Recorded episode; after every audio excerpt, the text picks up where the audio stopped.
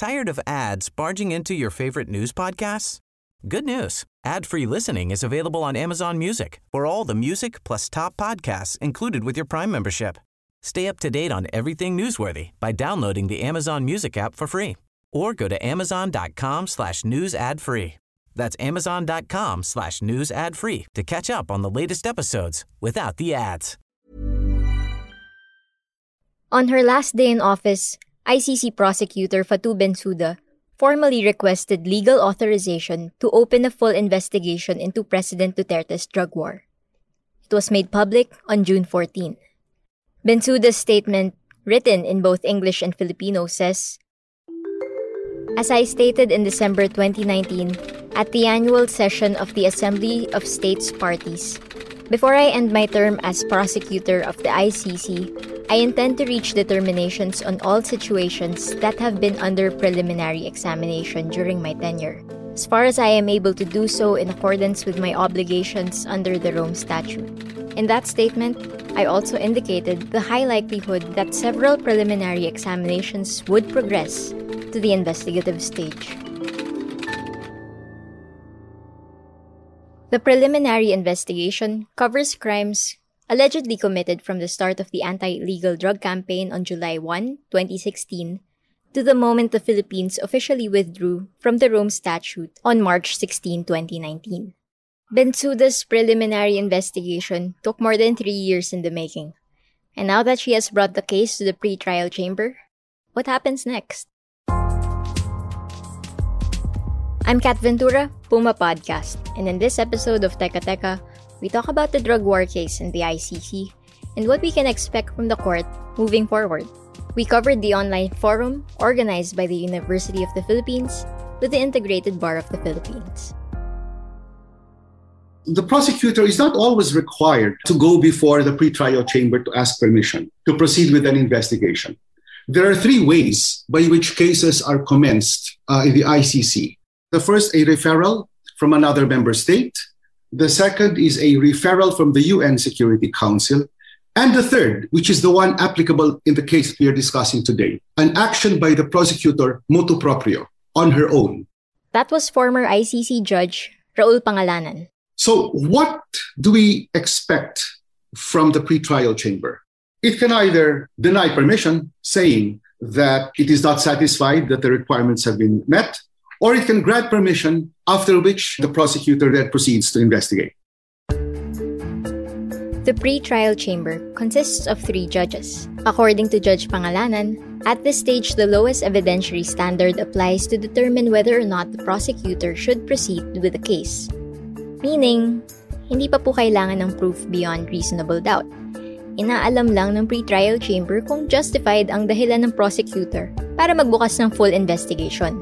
The state is also not yet required to participate in the process. The state comes in when the um, pre-trial chamber says, okay, prosecutor, you now have our permission to proceed to a formal investigation. And then the state will be uh, notified and can present its case before the pre-trial chamber in the course of that investigation. While the pre-trial chamber weighs in on the request, Attorney Ruben Carranza says the prosecutor has the power to freeze the assets of alleged perpetrators before conviction. The ICC prosecutor has the power to ask the court to freeze the assets of perpetrators even before conviction.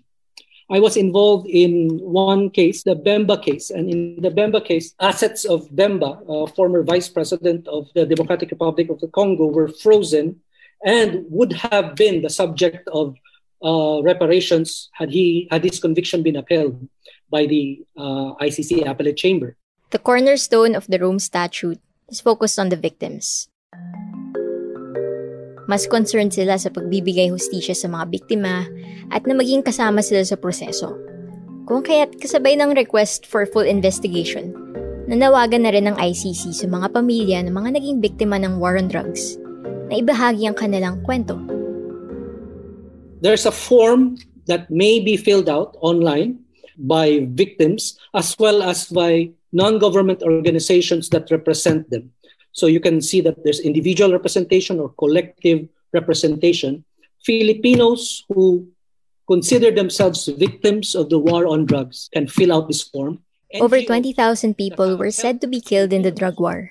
And during the pandemic, the Human Rights Watch even reported an increase in the drug war killings under lockdown.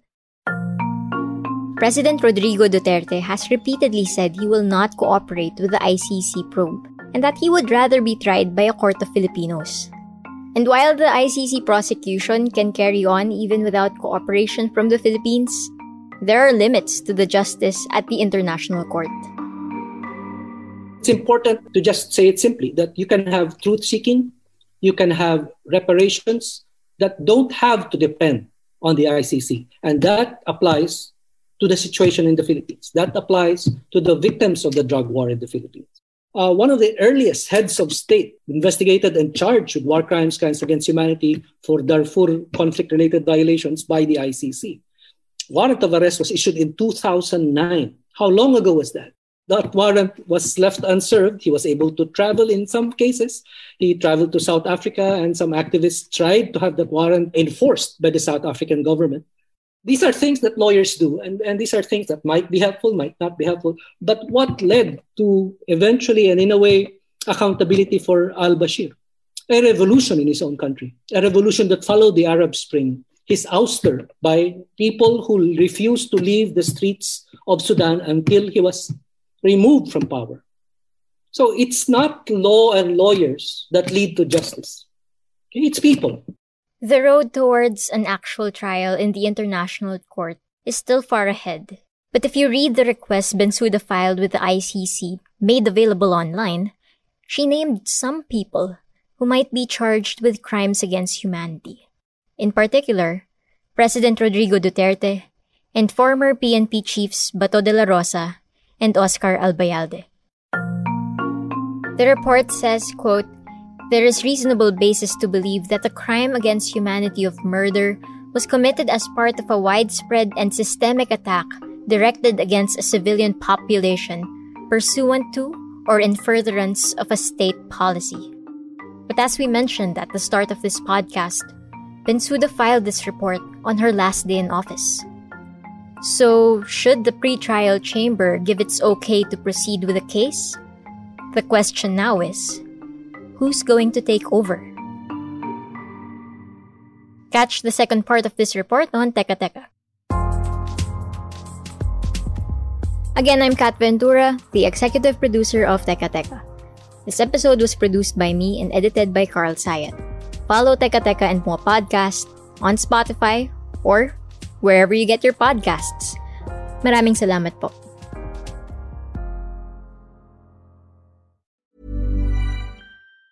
Tired of ads barging into your favorite news podcasts? Good news. Ad-free listening is available on Amazon Music for all the music plus top podcasts included with your Prime membership. Stay up to date on everything newsworthy by downloading the Amazon Music app for free or go to amazon.com slash news ad free. That's amazon.com slash news ad free to catch up on the latest episodes without the ads.